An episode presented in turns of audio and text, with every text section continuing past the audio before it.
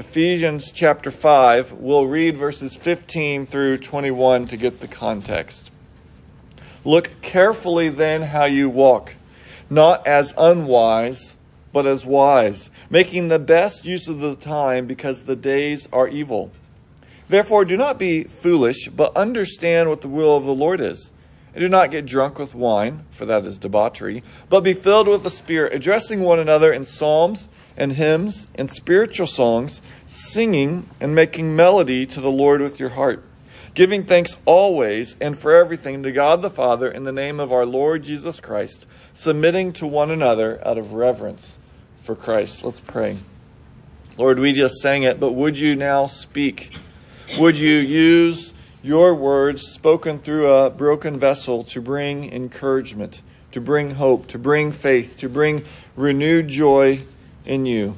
It's in your Son's name we pray. Amen. Uh, well, in 1934, a woman named Hannah Whitall Smith wrote a book called Experiments in Guidance. In it, she tells true and interesting ways that Christians thought they experienced God's guidance. One woman would wake up each morning, and before she got out of bed, she would pray and ask God if she should get up or not. And she would not stir until she heard the voice tell her to dress. As she put on each article of clothing, she asked the Lord whether or not she should put it on. Often she thought the Lord was guiding her to put on her right shoe, but not her left. Sometimes she was to put on both socks, but no shoes. Another lady that she wrote about was a guest in someone's home, and the host accidentally left some money out on a table and left the room. She had a strong impression that the that God was guiding her to take the money in order to illustrate the text of the Bible that says, "All things are yours." When the host came back and asked about the money, the lady lied about it. Well, not too surprising. Later, when it was found out she had taken it, the host threw her out as a thief. Yet, while both those stories are quite absurd, they sadly are not too different from the way that many Christians try to determine what God wants them to do. I've shared before that when I was a preteen and teen, sometimes if I wanted to know what God wanted me to do, I'd say, if God wants me to do this, I'll look at the clock and it'll be an odd number.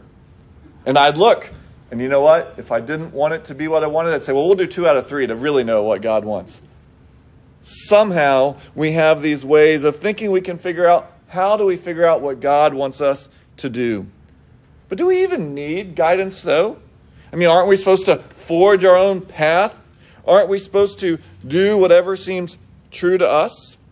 Well, as with anything, our culture often sends us mixed messages. Because on one hand, we're told just do what you think is right. But on the other hand, in so many areas of life, we have counselors, we have guides, we have advisors, we have school counselors, we have college and career counselors, guidance counselors, financial advisors, mental health counselors, personal trainers, and we go to doctors. In other words, on the one hand, we claim to be able to figure out life on our own, and then on the other hand, we wisely say, you need to talk to others to figure out what is best. And as Christians, we know that God guides us for he is our good shepherd who leads us beside still waters. He leads me in paths of righteousness for his name's sake. So God does lead us, God does guide us, but how does he do that?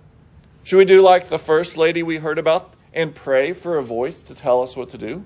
Should we do like the second lady and wait for an impression upon our heart to know if this is the thing we are to do or not? You know, we have sometimes very important decisions. Should I move? Should I get a new job? Should I marry this person? Sometimes trivial decisions. Should I put both shoes on my feet? Either way, we want to honor God. How do we know how to do that? We're considering this because as we've been working our way through Paul's letter to the Ephesians, we've come to this section, chapter 5, verses 15 through 21, and it began, Look carefully then how you walk and after that command, Paul gave three sets of ways that we need to be careful how we walk. And they all have the same pattern. They all say, not this, but this. So last week we looked at not being unwise, but being wise. And then he went on to talk about time. This morning we're going to see not being foolish, but knowing God's will. And then Lord willing, in a couple weeks, not getting drunk with wine, but instead being filled with the Spirit. And so this morning, to begin to look at how we know God's will, we're going to have two sections. You can see this on the back of your bulletin. First, God's will of decree and desire, and then second, God's guidance. But first, God's will of decree and desire. So, verse 17 is calling us not to be fools, but to understand what the will of the Lord is. And the Bible talks about God's one will being expressed in two different ways. Now, that might seem like a very odd thing to say, but all Christians intuitively know this because what did Jesus teach us to pray? Your will be done on earth as it is in heaven. That's implying in heaven, God's will always happens.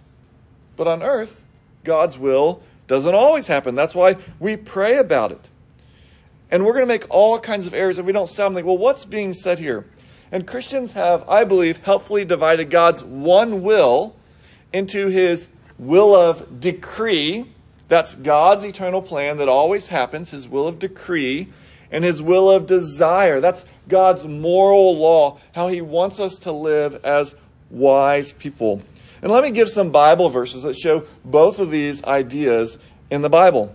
First, God's will of decree is what God has declared for all eternity will happen, and it does happen. Just flip back a few chapters. Ephesians chapter 1, verse 11. Ephesians chapter 1, verse 11. There reads, In him we have obtained an inheritance, having been predestined according to the purpose of him who works all things according to the counsel of his will God works all things, not 8 out of 10, not 99 out of 100, not 999,999 out of a million. God works all things according to the counsel of his will. Every single action that occurs in this universe happens because God, because God wills it. Christians have referred to this as God's sovereignty, the truth that God rules over every event in human history, whether bad or good. And not only that he rules over it, but everything happens according to God's will and plan. This is what Jesus was communicating in Matthew 10 29 when he said, Are not two sparrows sold for a penny? And not one of them will fall to the ground apart from your Father. If you go outside and see a bird dead, it is because God has willed it. Or in Daniel 4:35, King Nebuchadnezzar prays that God does according to his will among the hosts of heaven and among the inhabitants of the earth, and none can stay his hand or say to him, What have you done? Nebuchadnezzar rightly declares that no one in heaven or earth can stop God's will. Yet, you might think, but people do that all the time because we're sinning. God doesn't want us to sin, does he? Well, no. So clearly we are breaking his will. But that gets to Jesus' prayer, his exhortation to pray, Your will be done on earth as it is in heaven, because God's will does not always get accomplished on earth. But that leads us to our second understanding of God's will, and that is his will of desire. So his will of decree always comes to pass, but his will of desire refers to excuse me, living wisely and following his moral commands, such as the Ten Commandments. Thus, we can ask Does God ever want you to steal? No. It's very clear. The seventh commandment says, You shall not steal. That is God's will for humans. But we all know that sometimes humans, maybe sometimes us, steal. Thus, God's will of desire does not always happen on earth because God allows humans the freedom to break his will of desire. You know, this is the whole point of the prayer. You'll, your will be done on earth as it is in heaven. We're praying, God, would you help us and others to want to live out on earth what you want and always does happen in heaven. So, all of that to kind of explain here in verse 17 when Paul says, Therefore, don't be foolish, but understand what the will of the Lord is. What is he talking about? Well, he's talking about God's will of desire. You know, except for some future prophecies, God hasn't told us what He has decreed will happen.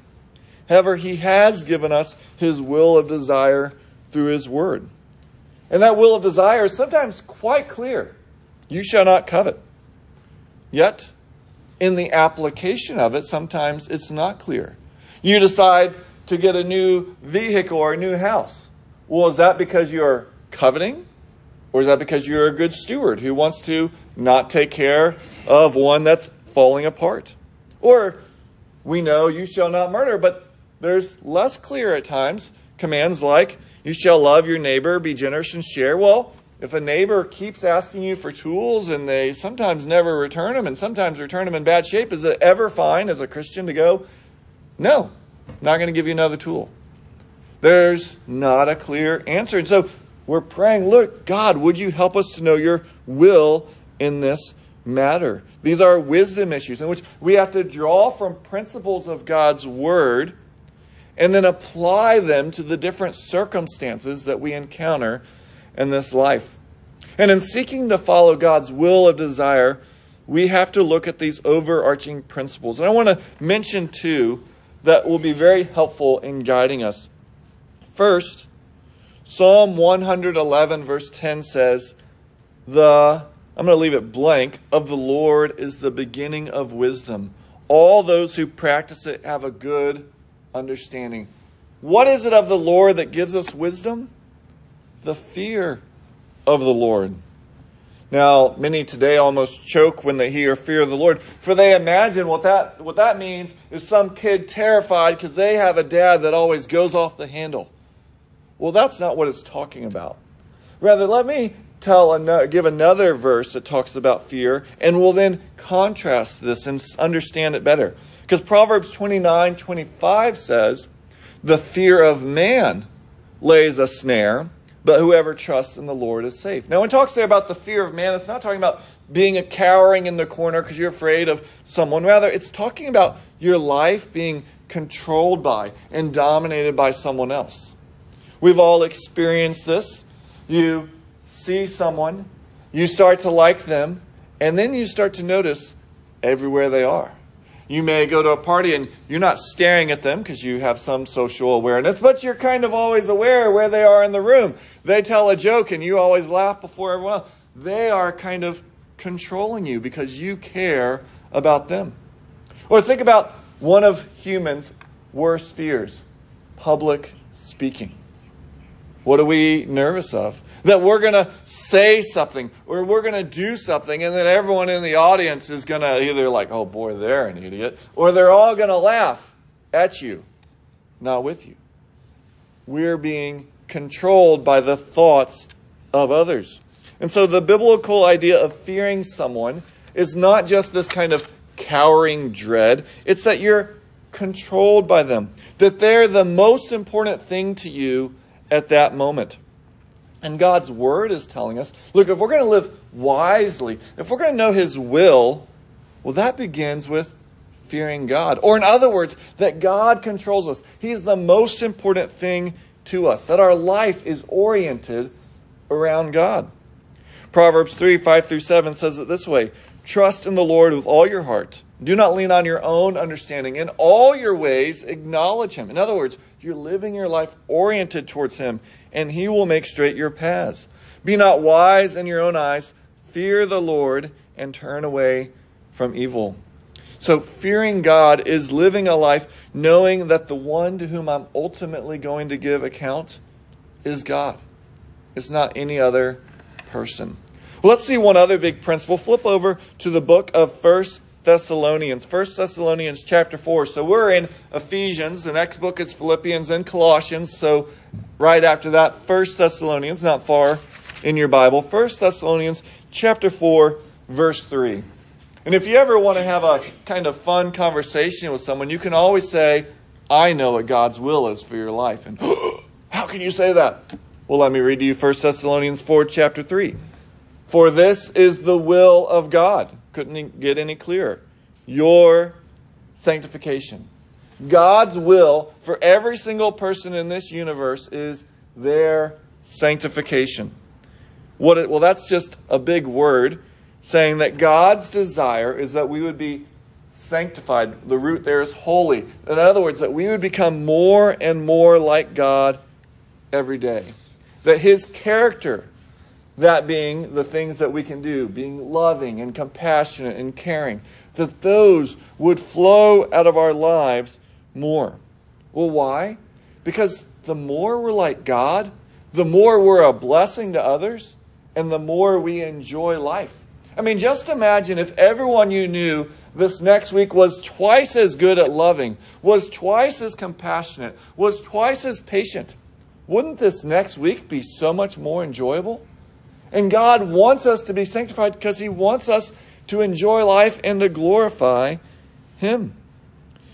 And so these two broad principles live with God as the foremost of your life and live a life that's trying to become more like God, those will help us as we seek to know God's will for our life. Now, those two obviously are not going to answer every single question you have because we're going to have specific questions. Should I buy this car? Should I go to this vacation? But they will give us a purpose, a direction, so that we're not less, we're not just aimlessly flopping from decision to decision. Well, before we move to the next section, God's guidance, let me point out two wonderful effects of understanding and believing these ideas about God's will of decree and God's will desire. First, if you believe this, you can have great freedom because there's only one person to ultimately seek to please. You know, the summer before my junior year in high school, I got my first regular hourly paid job. Worked for HEB, a grocery store in San Antonio, and working in the middle of the summer in San Antonio, pushing a cart out onto black asphalt is not exactly the most enjoyable thing to do, though the paycheck's great. And I thought I was working pretty hard. I don't know, I probably wasn't. But I came in, and my assistant manager came up and said, Jeremy, I need you to work faster. Okay, work faster. So I start working faster, bagging groceries, taking them out. While later, it comes up again. I really need you to work faster. Okay, I thought I was working faster. All right, start working faster. Start taking groceries out. Coming in, I'm sweating. It's hot. Comes up later. I need you to work faster. And I'm starting like I'm work. I'm sweating here. I'm I'm trying. And then later, he comes to me again. he said, "I really need you to work faster." And I wanted to, and thankfully I didn't want to scream. What do you want from me? Do you not like see the sweat pouring down my face? And yet, We've all had people like that in our life. You do everything they say, and they say, well, that wasn't good enough. Can you do a little bit more? Can you do a little bit faster? Oh, I actually wanted it this way. You didn't understand. And you're always wondering, what do you want from me? God has always had one thing He wants, and He's made that known to us. So if you know His will through His Word, you never have to question, well, is that what He really wanted? Yes, it is what he really wanted. And so you can take comfort that you can know 100% what God's will is for your life. Second, if you take these truths to heart, then anxiety's grip can be loosened on your life. And we're often anxious because we're worried about the future and trying to live it out today. You know, we don't know, look, if I make this choice, is this going to really mess up my life or is it going to make it better? My friend Richie, who's come here a couple times, said, God doesn't want us to know the future, and He doesn't want us to be anxious about it. He wants us to trust Him with the future and focus on doing His will that is revealed in Scripture in the present and applying that will to the decisions we have to make. And we can do this because God not only works out everything according to His purpose, but he also causes all things to work together for good to those who are called according to his purpose. So that shouldn't then make us passive. Well, God's going to work everything out, so who cares? No, we should still be active in it, yet it gives us confidence. If we know this is God's will, I have two good choices, and either one of them is not a sin, well, then you know if you make choice A, you don't have to worry that you really screwed your life up because choice B was really what God wanted. God's going to work either choice out for your good. So don't be anxious about the future. Know that as you seek to serve God, if you seek to love Him, He's going to work either decision, or if you have three options, any one of those for your good, His glory. So, yes, plan, think, read, discuss. Think about what you're going to do, but then in all your ways acknowledge Him, and He will make straight your paths. Now, we've already kind of talked about, well, how is God actually going to guide us? But let's turn and we're going to kind of dip our toe into God's guidance. Then next week, we're going to look through very specifically what would this look like in some concrete examples. But for today, God's guidance. And before we really dive into it, we have to realize that sometimes we don't only want God's will of desire, we want His clear direction. We want what I started with that clear voice that says, put on the sock, put on the shoe. We want a clear impression that says, I want you to do this. So we can say, God led me to dot, dot, dot. And at times, God may do that. But most of the time, we need to remember Deuteronomy 29 29. There it says, The secret things belong to the Lord our God, but the things that are revealed belong to us and our children forever. And then it says something important. Why did God reveal these things? It ends with, That we may do all the words of his law.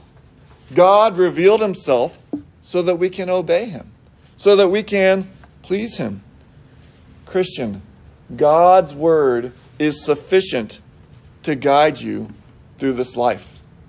2 Timothy 3:15 says, "From childhood you've been acquainted with the sacred writings which are able to make you wise for salvation through faith in Christ Jesus." And sadly, many Christians stop their understanding of the Bible at that point. They think, yes, the Bible is good to get people saved. But then there's a lot of other stuff in life that, you know, the Bible, they wouldn't maybe articulate this, but honestly, the Bible's just not enough. We need some other stuff to get us through. And yet, notice what Paul says after this all scripture is breathed out by God and profitable for teaching, for reproof, for correction, and for training in righteousness, that the man of God may be complete, equipped for every good work. God's word is enough to guide you. So every good thing you're to do, it will help you do.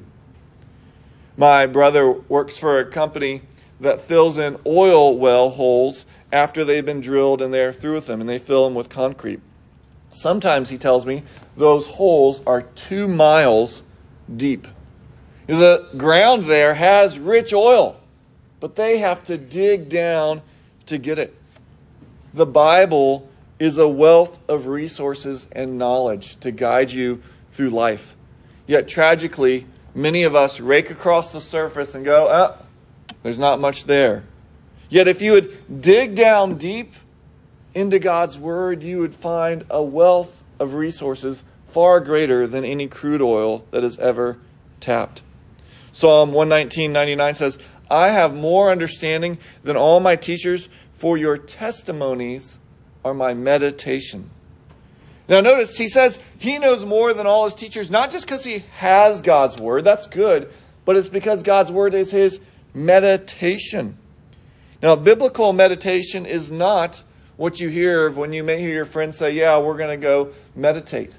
Biblical meditation isn't getting in a certain position, it's not emptying your mind or humming.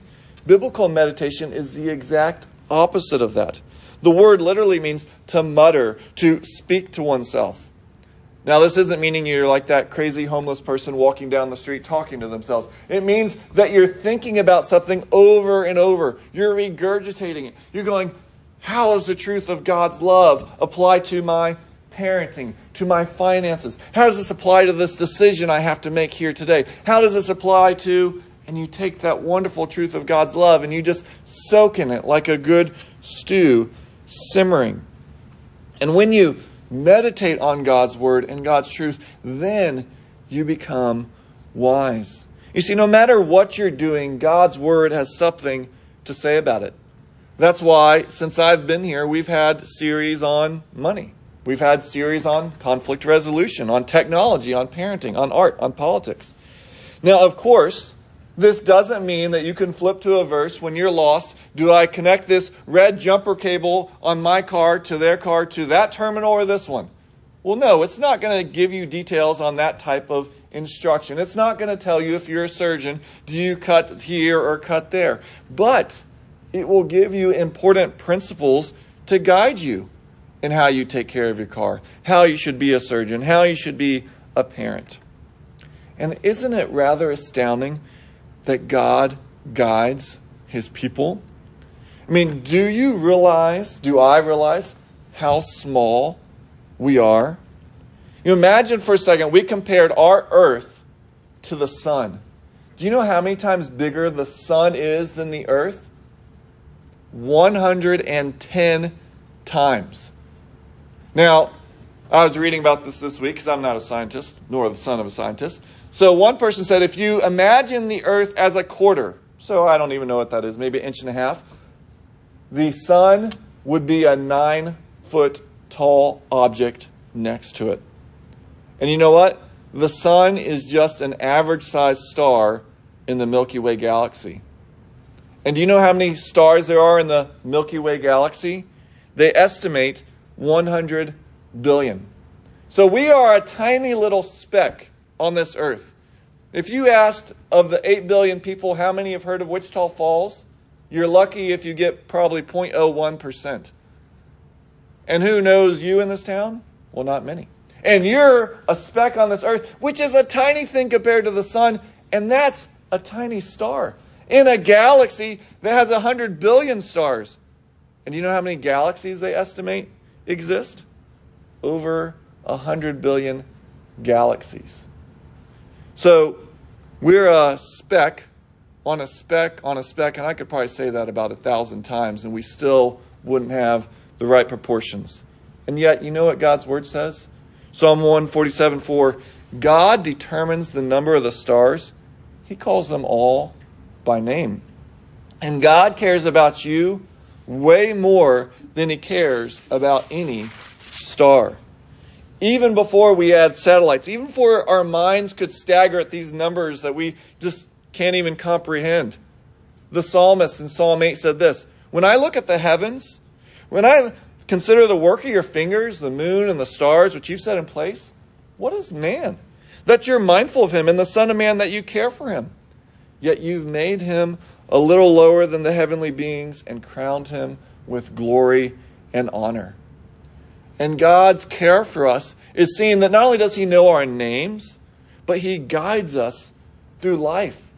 You know, psalm 139 is this amazing psalm in which the psalmist is rejoicing and kind of in awe of how God is everywhere. And he says in verses 7 through 10, Where shall I go from your spirit? Or where shall I flee from your presence? If I ascend to heaven, you are there. If I make my bed in Sheol, you are there. If I take the wings of the morning and dwell in the uttermost parts of the sea, even there your hand shall lead me, and your right hand shall hold me. God leads his people. And this is not just in theory. Remember this in practice. What happened to Israel after they came out of Egypt? What did they have?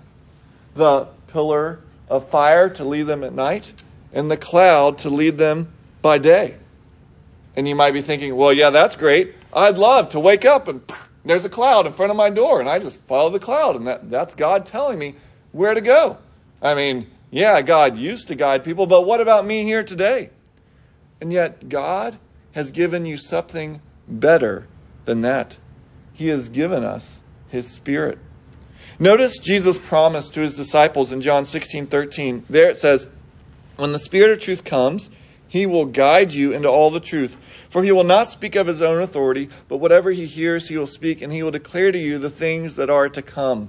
Now, I was very careful when I said that. I said a promise to the disciples, because I don't think that's necessarily a promise to every believer. I think it's a promise to those disciples that God would work through them to write the New Testament. And then not only do we have the New Testament, but James 1 5 promises to all believers if any of you lacks wisdom, let him ask of God, who gives generously to all without reproach, and it will be given him. You know, God's not a miser who only gives because he has to. God eagerly gives, and he specifically promises here to give wisdom. Now, this doesn't mean there's no effort on our part. Just like we pray, Give us this day our daily bread, that does not lead us to then sit on our couch and wait for the man to come knock and deliver bread at our house. In the same way, we pray to God for wisdom, and then as Proverbs exhorts us, we seek for it as for silver and gold, trusting that God will use our efforts in answer to our prayer. So, again, though we're a speck on a speck on a speck, God still lovingly guides his people. And again, next week, we're going to look at some specific ways God can do that in some specific situations. But I thought it'd be helpful this week to end noting five common ways that Christians will give that God guides them. But I think each one of these is dangerous, and some of them are just purely wrong. So, first, a common way people talk about discerning God's will is if there is a open door. Now, what they often mean by open door is that they find things just opening up. That semi miraculous things are happening. And the only way they can explain this is God must be working. And so God must be guiding them through this. Yet, I found people can read things the way they want.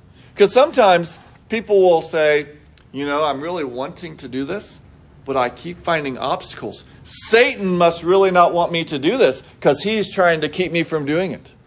Well, how do we know that Satan's putting some obstacles in his God? And how do we know who's opening the doors and closing them? We don't really know. And what would we say about the times when the doors are closed and yet we know it's God's will? From 1973 to just last year, the door was closed on ending Roe v. Wade. Should we have said, well, the door's closed? That's not God's will. Well, no, we know God's will because He's told us in His Word. So whether the door appears open or closed, you need to see what does God's Word say. Second, God does not reveal His will to us through random verses taken completely out of context. Yes, God's Word is a lamp to our feet and a light to our path, but that is as we understand it in the way He wrote it and that is has sentences, has paragraphs, has sections, has books.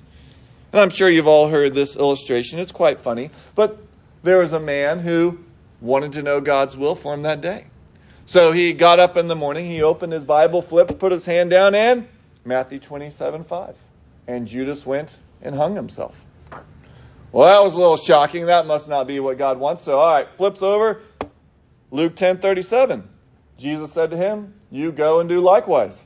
The man's really starting to get scared, so he flips over. John 13, 27. What you're going to do, go do quickly. Now, of course, this is not what God was wanting him to do for the day, and it's rather humorous, but every Christian would say, well, of course, God doesn't want you to commit suicide. Well, why? Well, because the seventh commandment is clear you shall not murder. And yet, what are we all doing? We're all recognizing that God's will is always checked by God's word.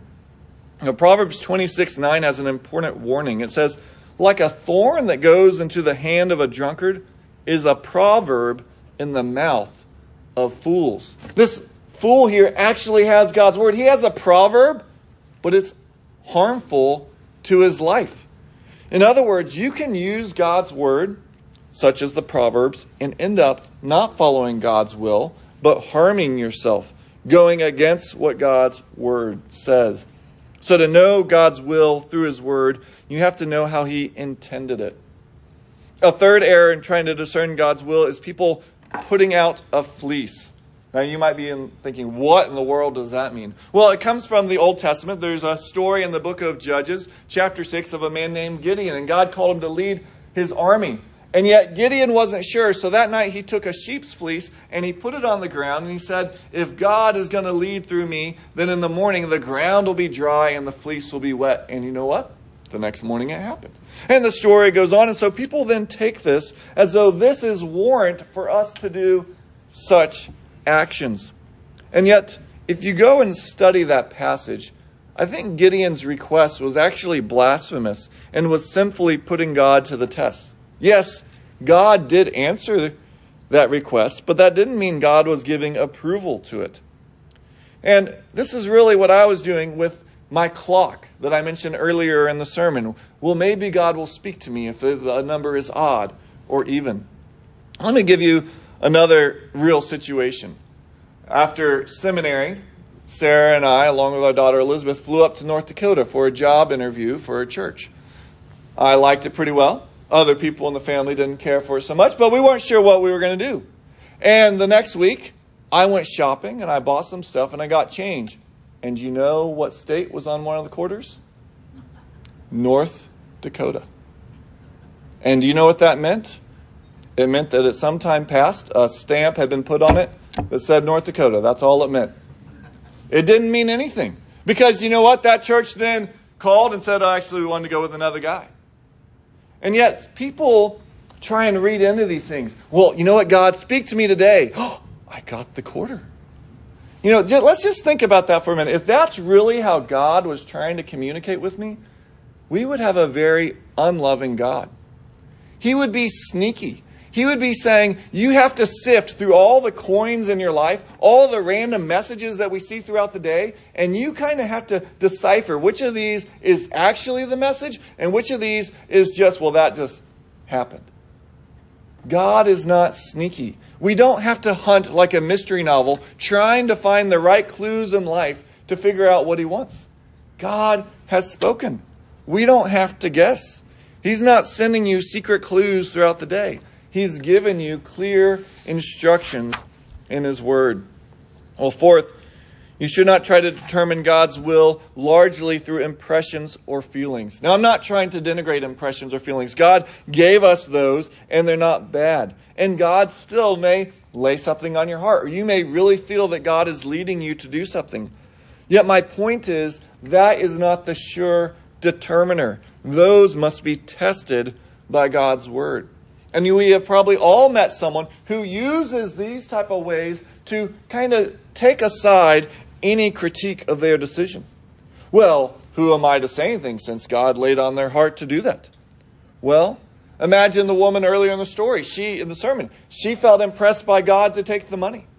Well, I of myself am a nobody, but I can say God's word says, you shall not steal. So I don't care if you feel the greatest burden on your heart to do it, you shouldn't do it.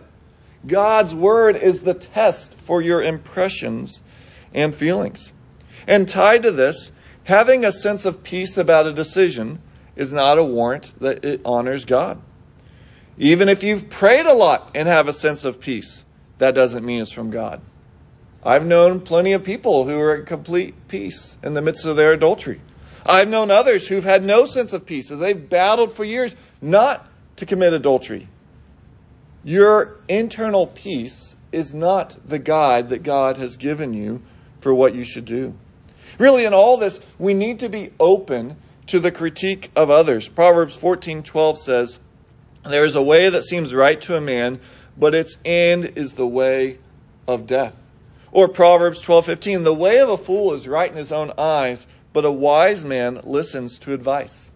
So, if you feel like you have a strong impression from God, I'm not saying you should not take that to consideration, but rather, I'm saying you should talk to other Christians about it. You should say, What do you think about me doing this? And then you should be open to the fact, if they disagree, to consider that maybe your impression alone isn't enough to guide you. Fifth and lastly, you should not expect God's will through visions, dreams, or words of knowledge. But wait, Pastor, there's examples of this happening in the Bible. Yes. There are, and we could turn to wonderful passages like Acts 13 or other such places and see God's extraordinary guiding of those Christians. And yet, consider the word extraordinary. It literally is extraordinary. It's not the ordinary way God guides his people. You know, I was helped by this again by my friend Richie because, yes, God sometimes does work that way. And I'm not saying we should denigrate all of those. But what is God's normal way of guiding us? Well, what do the New Testament authors like the Apostle Paul do? They give instructions. They say, follow what you want to do in regards to God's will at times, like 1 Corinthians 10 27. If one of the unbelievers invites you to dinner and you are disposed to go, so you have freedom, you don't have to go, you don't have to decline. Eat whatever is set before you without raising any question on the ground of conscience. Conscience. Notice Paul didn't say when they ask you, you should pray and see whether God leads you. You have a feeling of I should go or not. Rather, Paul gave instructions on before and after when it would be good, when it wouldn't, and then he says, you have freedom to go or not go. Or consider when the early church needed leaders. What did they do? Well, in Acts 6, they didn't just say, well, let's all just pray and see what names are laid on our heart. No, they had instructions. Consider men who are full of wisdom, spirit, and good repute. And then they made a decision. Or future deacons and elders are qualifications given for them 1 Timothy 3 and Titus 1. And so, let's say you have had an extraordinary vision. You've had a dream. You've had a word from God. Then I think you should take it seriously and test it by the word of God. And let me just conclude with this. Maybe this has happened to you, but I hope you've never been told, God is telling me that you should do this. And then you feel constrained to do something that you don't think you should do. You are not constrained by any other person's telling you God's will for your life. You're constrained by God's word. And so please don't let people manipulate you into what you think you should do because they have a word from God. Well, Ecclesiastes 12:13 wraps us up. The end of the matter. All has been heard. Fear God and keep his commandments, for this is the whole duty of man.